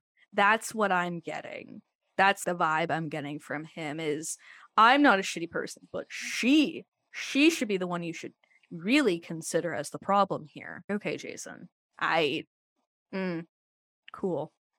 You guys aren't going to be friends anytime soon. Absolutely not. So, despite all of Jason's nonsense, the RCMP won't say whether or not he's actually a suspect or a person of interest in her disappearance. Yeah, and I wonder, I don't know if that's a specific Canadian thing or not, but it might be. It might just be the way. And I say this as somebody who obviously doesn't have contact with the RCMP on a regular basis, or OPP or whatever. I think they do that just so that they don't tip off the suspect. I mean, homeboy probably knows he's in hot water, right? Yeah, I think for me, because it's not always the case, but there's definitely cases that we cover that they'll actually specifically say so-and-so has been cleared. Yeah. And that to me is way more telling than whether or not someone is a suspect or a person of interest. Yeah. Because I think not everybody in the world, but everybody kind of around this person that goes missing or is murdered is a suspect or a person of interest until you can't clear them. Exactly. You know? Exactly. And so I think that's more important to kind of note, is that they haven't actually said he's ruled out completely. Yep. Yeah. And I think because they also haven't said that, there isn't room for doubt that he isn't a suspect yet. There could be, but they're not alluding to it. They're not saying, oh, yeah, we've completely cleared him. Because I feel if they had completely cleared him, we wouldn't be having this discussion. Exactly. Right. Mm. I also found it interesting. Helen was murdered in February. Your girl went missing in February, too. Mm-hmm. Please don't tell me the other cases you're covering also go missing in February or murdered in February, or else I'm going to suspect there's something wrong with the month of February when it comes to these cases. I don't think so. Okay. It could just be a weird coincidence that. Yes. A weird synchronicity for these two. I think it's just these two. Okay. Okay. That is weird, though. As soon as you said February, I was like, wait, what? Pardon? She went missing when? So the Major Crime Unit is in charge of Caitlin's case. And if you have any information about her disappearance, please contact 1-877-987-8477. The last case I'm going to share today is the disappearance of Angeline Pete. So Angeline was born at St. Paul's Hospital in Vancouver, British Columbia on December 5th, 1982, weighing in at 6 pounds, 6 ounces. She had a head of thick black hair and chubby cheeks, and I could literally be describing myself also. So all I can relate to. Yep. Those are the cases that also pull at your heartstrings just a little bit much. It's too much inflation. Yeah, and this one's going to be my heavier one, I think. I mean, okay. The last one was not great, obviously, but no. Angeline's mom, Molly, was just 16 years old when she gave birth to Angeline. Right. And Molly's dad, so Angeline's grandpa, was a logger and a fisherman, and Molly's parents, Angeline's grandparents, attended residential schools, and they eventually became alcoholics. Oh, okay. Yeah. So Molly grew up in social housing, and she had a really tough home life. So many of the cases we talk about in the Indigenous community, Molly started hanging out with a rough crowd. She was smoking pot, she was drinking, and there were some reports that she might have used harder drugs as well. She also struggled with her own alcohol addiction as well, even after Angeline was born. And so, unfortunately, she did lose custody of Angeline, and Angeline got put into foster care. So we talked about with Caitlin's mom, Molly really did try to get Angeline back over the next couple of years. Right. But there were issues with courts and social workers, and there was a lot of question about whether or not Molly was actually complying with the conditions she was supposed to in order to regain custody of Angeline. And so just all of these things kind of compounded in delaying the process and just keeping Molly from getting custody back of Angeline.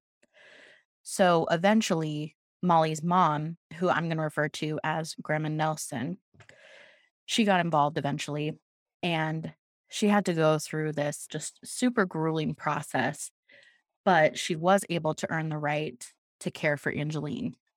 And so, thankfully, Angeline was taken out of foster care at the age of 3. So just a tiny ray, glimmer. Little ray of sunshine and hope. There's always that little ray of hope in these cases. You just get just hopeful. I wish that there was more ability to keep them with family rather than put them in the foster care system. Obviously, that's not always possible, and it's not always the case, but yeah, I just wish that we could talk about that more and have that happen more. Yeah. So, according to Grandma Nelson, Angeline was less affectionate and more withdrawn when she came to live with her. She grew up with her mom, and then she was taken away from her for a couple years, and then she went to live with her grandma. All of this is happening before she's even 5. And it's a lot of trauma. And when you're that young, you don't even know what trauma is. Oh, yeah, no. And not. Let alone how to process it. So then, of course, it gets worse because Angeline told her grandma that her foster parents forced her to eat her own vomit after she threw up during a meal. The fuck? What? Exactly. What? Why? What? That's so cruel and unusual. Why would you make a child? Why? Exactly. So Grandma Nelson was obviously just heartbroken to hear this, and just, yeah, I think I didn't read this anywhere, but I can only imagine she felt guilty for not being able to step in sooner. Right. So I'm glad that Angeline was eventually able to go live with her, but obviously there was still trauma that she had to endure in order to get to that point, unfortunately. Yeah, exactly. So despite her difficult early childhood, Angeline was able to thrive when it came to playing sports. She loved all sports, but a true Canadian, she truly enjoyed playing hockey. Oh, she loves the pocket. Sorry, I had to. It came out. I couldn't stop it.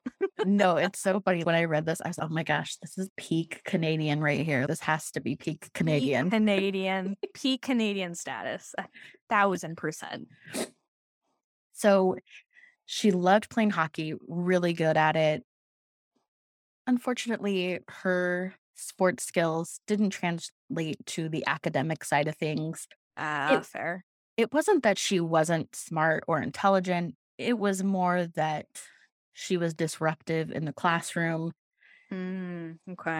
I think more of kind of the social pieces of school not being able to deal with versus the intelligence part. And so she ended up dropping out and she didn't graduate high school. One of Angeline's aunts actually suspected that Angeline had been sexually abused based on some of the things that Angeline would say. But Angeline never really provided any specific details.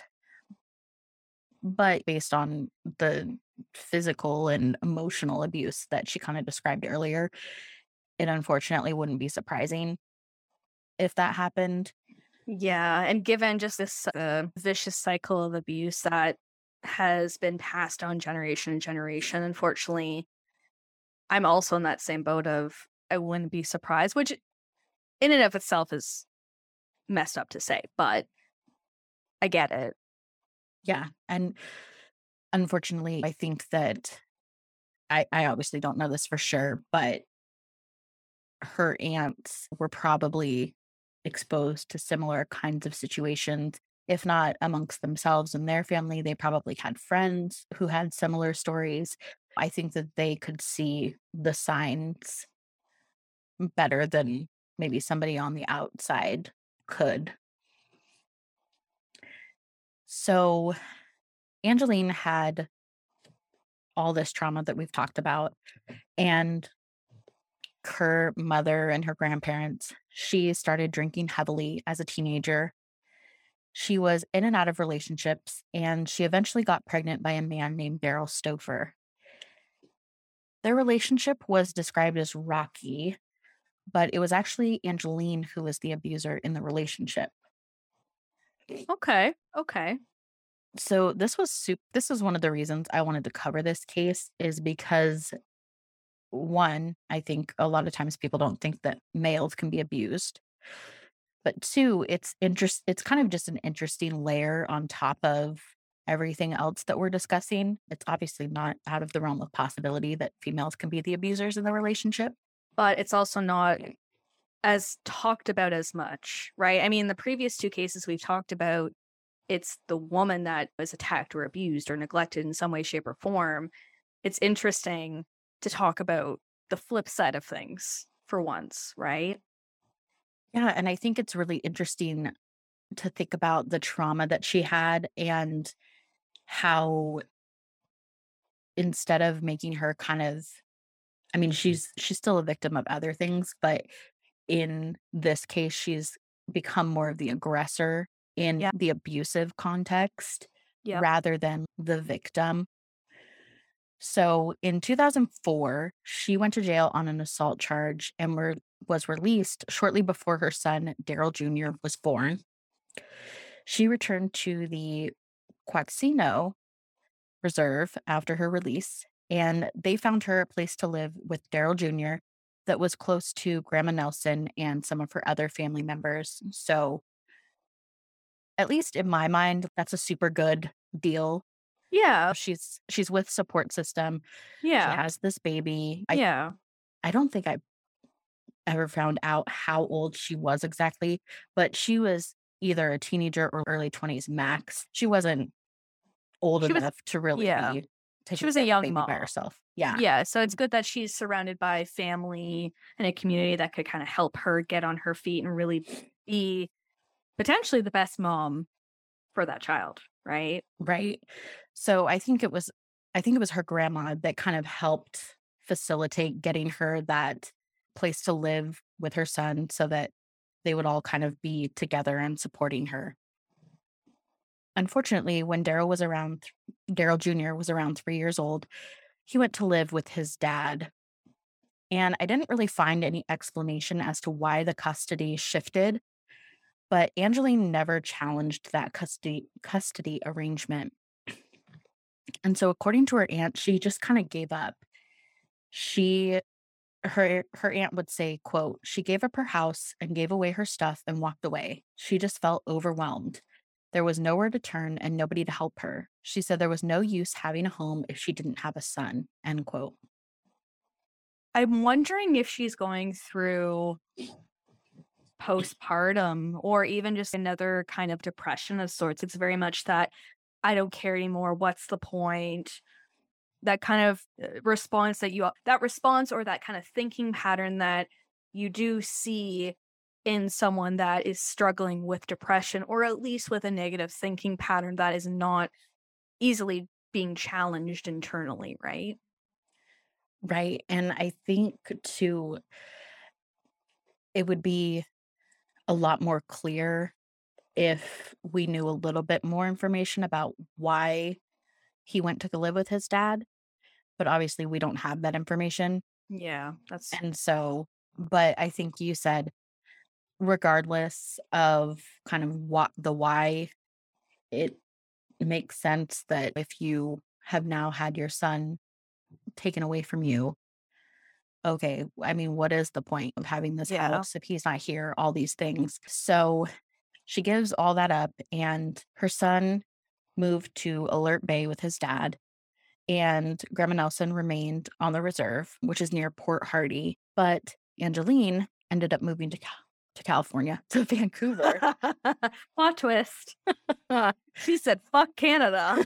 I'm going to California. Oh, my God. I mean, I've also been there mentally, too. I've thought about it. I'm not going to lie. But yeah, apologies.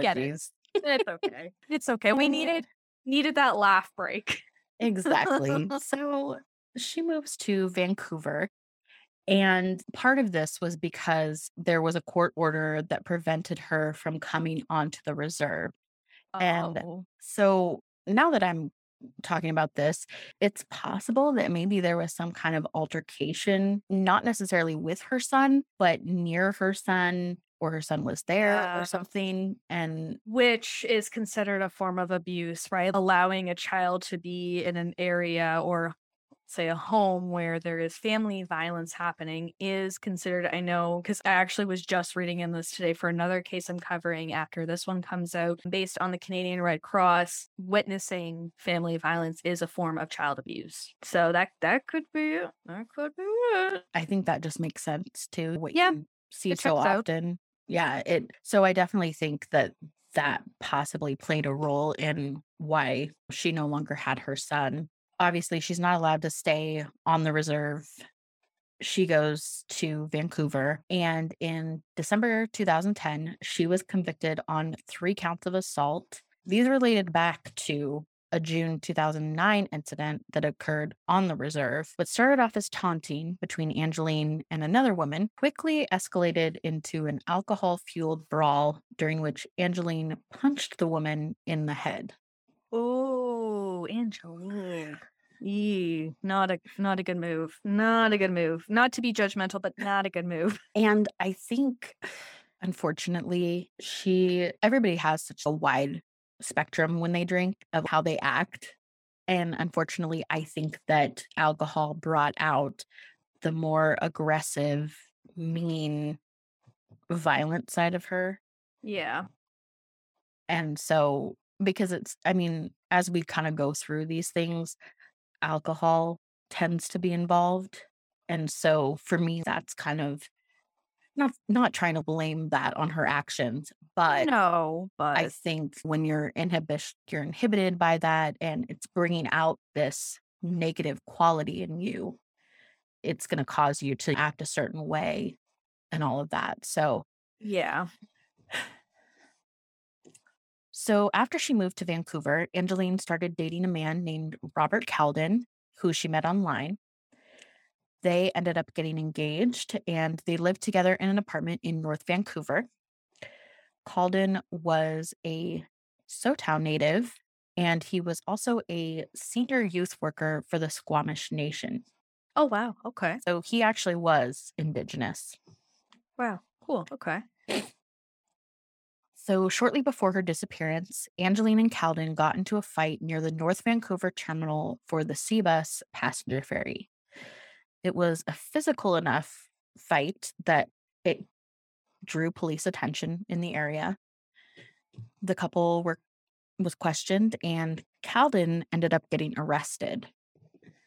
So we often see in domestic violence cases, Angeline declined to make a statement against Calden, so the charges were stayed. But Calden ended up spending the night in jail, which I think is still pretty typical. Yeah. Just separate the two for the evening kind of a thing. Let them cool off before they reconnect and kind of touch base with one another. I think that's fair.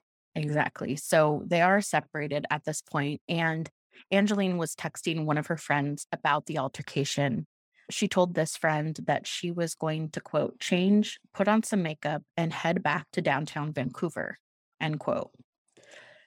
So this, unfortunately, sounds a prepaid phone, because Angeline said that her phone was low on minutes, so she couldn't actually call the friend. She could only text. Interesting. Not okay. Super important, but just in terms of like being able to track it or something later on. Obviously, burner phones, pay-as-you-go phones don't really have that capability. So around the time that Angeline and her friend were texting, she also posted a photo of her split lip on Facebook, which was obviously super upsetting to her family and friends who are seeing this photo. Yeah. And it wasn't quite clear to me. I don't know that her family, I think her friends may have known, but I don't know that her family knew about any potential abuse with this particular person, her fiance, because they weren't super far away from each other, but they were enough removed that they didn't see her every day. Right. So at the time of the altercation in May of 2011, Angeline was under two conditional sentence orders, and one was related to the assault convictions from 2010 when she was on the reserve and got into that altercation with the woman. And the second was related to a completely different assault of her fiancé. So some of the conditions that Angeline had to abide by under this conditional sentence were that she had a 9 p.m. curfew and she was banned from drinking alcohol, which I don't think she was complying with, but... Well, it's easier said than done. Yes. Right? Yes. Okay. And I mean... It's obviously you have to test her, but if she's not getting in a car and driving, if she's not someone who drives around a lot, are you really going to just go out and breathalyze her all the time? It just doesn't seem that's valuable. Yeah, it's one of those conditions that I think needs to be updated in the sense of you can't drink outside of the home, or you can't drink and then leave the house. You know what I mean? I think that there needs to be some updating to that, because that condition you're basically putting the bar so high for somebody, especially somebody that has an addiction to that, right? You're setting them up to fail. And I think that's the super important key, is that when you have an addiction, it isn't as simple as, oh, I'll just not drink and that'll be that. It's after my 9 p.m. curfew. Yep, exactly. No. So after this altercation that they had, her fiance is in jail, cooling off. They know where he is. He's doing his thing. The RCMP go to Angeline's apartment around 10:30, and they wanted to make sure that she was abiding by this curfew. So at 10:30, she should be in her apartment. And they performed what they called 5 sets of loud knocks to get Angeline's attention, if she was awake or sleeping, whatever. No one answered the door. So a few days later, on May 25th, a warrant was issued for Angeline's arrest for breaching the conditions of the orders that I mentioned before. Mm-hmm. And I think part of it was that knock when they went to go execute or go talk to her. They kind of assumed she wasn't there because they knocked loudly and made their presence known or whatever, and she didn't answer. I'm not a super deep sleeper, so I don't know, but I think that some people are probably deep enough sleepers to where they might not wake up, even if you were loudly knocking. Well, yeah, especially if you're on medication or anything, right? Or you're in a drunk sleep. I don't. Yeah, sometimes, yeah, I've gone to bed intoxicated and I haven't heard anything after that, right? It's a good sleep sometimes. It's a good ass sleep, so I get it. 5 loud knocks might not have necessarily woken us up, so police went to her apartment to execute the warrant, but when they got there, only her fiance was in the apartment. So this is obviously a couple days after he had been arrested, right? He had been let go, he was free to come home. There were really no charges pending because she wasn't going to make a statement. So he was in the apartment, but he said Angeline was on the phone with him. So one of the officers got onto the phone and Angeline told him she was, quote unquote, no longer in the area. That's sus as hell. Yeah. So, and not what you should say to an officer. Yeah. So not great. Not great. And obviously the RCMP encouraged her to turn herself in, but no one has heard from Angeline since that day. So that's May 25th, 2011. Holy shit. And I say that that's not a good response to RCMP. That was maybe a little bit of a, I don't know, a judgment on my end, so I apologize. If I didn't want to be found, maybe that's also something I would say too, right? Or if I was told, that's what I needed to say. And I think I read somewhere, I don't know if I included it in here, but it wasn't snarky or anything. It almost was, oh, I'm not where I can actually come talk to you or turn myself in or whatever it is. I can't do it right at this second, kind of a thing. Unfortunately, there wasn't an immediate cause for concern when no one had heard from Angeline because she was known to kind of leave abruptly. Right. So interestingly, her family hopes that she was just on the road with the traveling carnival that she'd previously worked for during the summer. Yeah. When you said traveling carnival, I was like, excuse me? I know. We're still using that as a potential?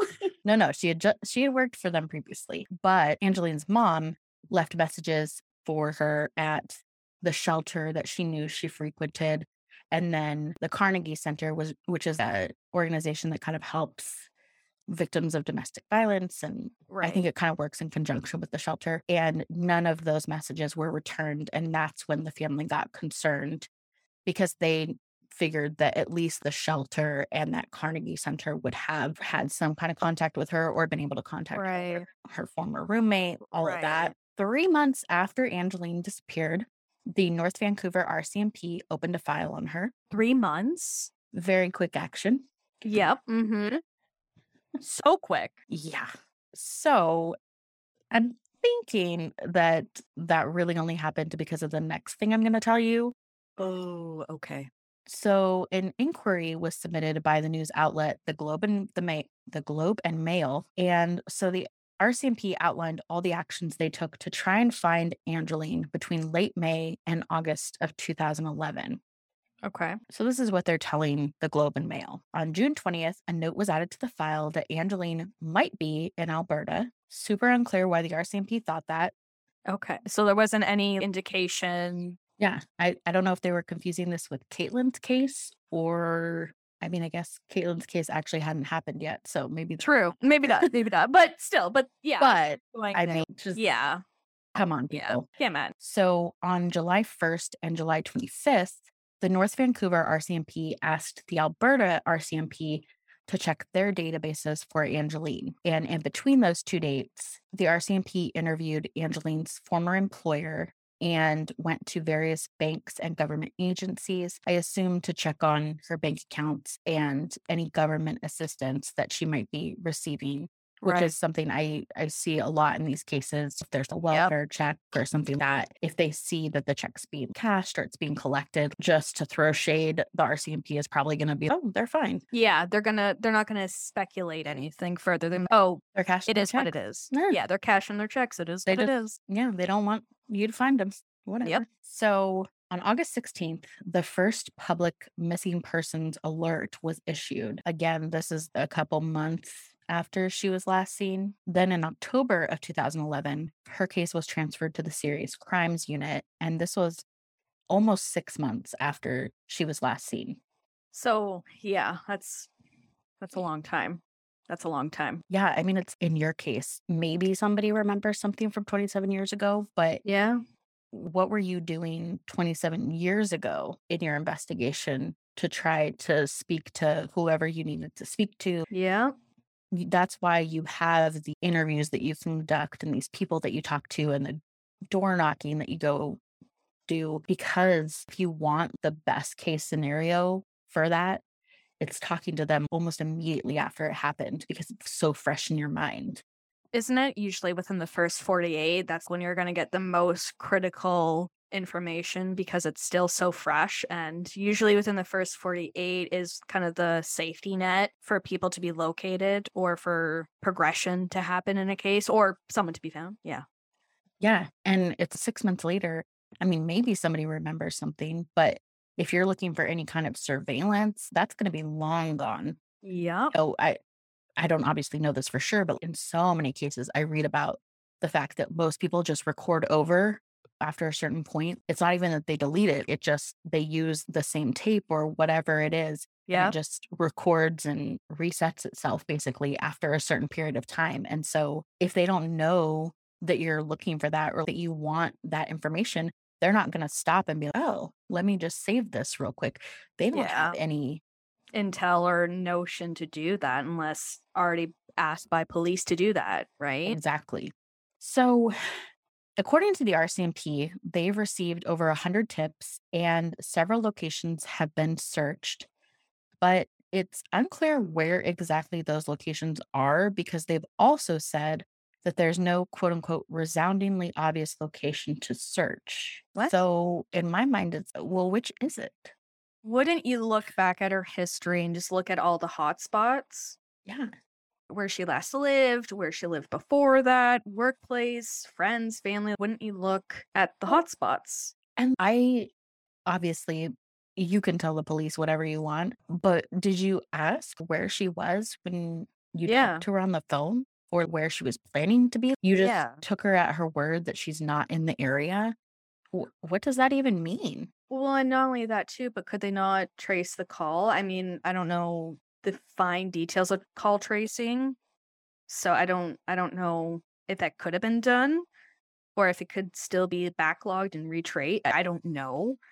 I don't know if it's the same as finding an IP address, but it has to be an option. And it almost seems too, why wouldn't you do it in this case? Because even before she went missing, she had this warrant out for her arrest. So at the very least, don't you want to find her for that purpose? Exactly. It just doesn't make sense. Like, if you don't care about her as just a missing person in general, why do you not care about, oh, hey, we have this person with an active warrant on them. Maybe we should just run this call to be, oh, where is she? In case she doesn't turn herself in. Yep. So Calden moved out of that apartment after Angeline's disappearance. The RCMP say he's been questioned, he has submitted a polygraph test, and he's cooperated with their investigation. It's super clear that her family believes that Calden is involved somehow, but it doesn't appear that the RCMP has ever publicly named him as a suspect. Interesting. Okay. So, and I think a lot of that from the family's perspective is the history of abuse and just kind of volatile relationship that they had. So Angeline's case is currently classified as a missing persons investigation with foul play suspected. Essentially, they've kind of presumed that she was the victim of foul play. Right. They suspect that she's more than likely deceased, unfortunately. Correct. So there have been some alleged sightings that I kind of alluded to in Port Hardy, Grand Prairie, and Kamloops. But again, investigators weren't able to corroborate any of these sightings. And so it just never really led anywhere. If you can't corroborate it, you can't really confirm. Yeah, obviously, they didn't find her looking in those areas. So sadly, Angeline's mother, Molly, died of a heart attack in 2017. Oh, So she never found out what happened to her daughter. And Angeline's son, Daryl Jr., according to one of the articles I read, he last saw his mom in April of 2011, so about a month before she went missing. She brought him a Detroit Red Wings jersey, which is his favorite hockey team. Oh. And according to Daryl Sr., his dad, Jr. loves playing hockey, just both of his parents. And the most heartbreaking thing that I read for this case, and probably any case I've covered more recently, is that Daryl Jr. wants to play hockey so that, quote, if he gets famous, his mom will find him, end quote. That breaks my fucking heart. Oh, yeah, that tugs at the heartstrings. I mean, yeah, it's already a sad case, but that piece of information, it's, oof, oof. And it makes me so sad because there's clearly she was a good mom and she loved him and she showed him that love because he wouldn't say something that otherwise. Very true. And just not to have answers for him is so heartbreaking. There's got to be some little piece in his mind that just thinks she went off and she doesn't care about me. She doesn't love me. She just abandoned me. And I hope that's not the case. I don't really think that that's the case, but it makes me so sad that there's probably a little voice in his head that says that. And exactly. Yeah. So Angeline has a butterfly tattoo on her chest. She has a scar on her left knee and a birthmark on her left wrist. There's a $5,000 reward being offered for information in Angeline's case.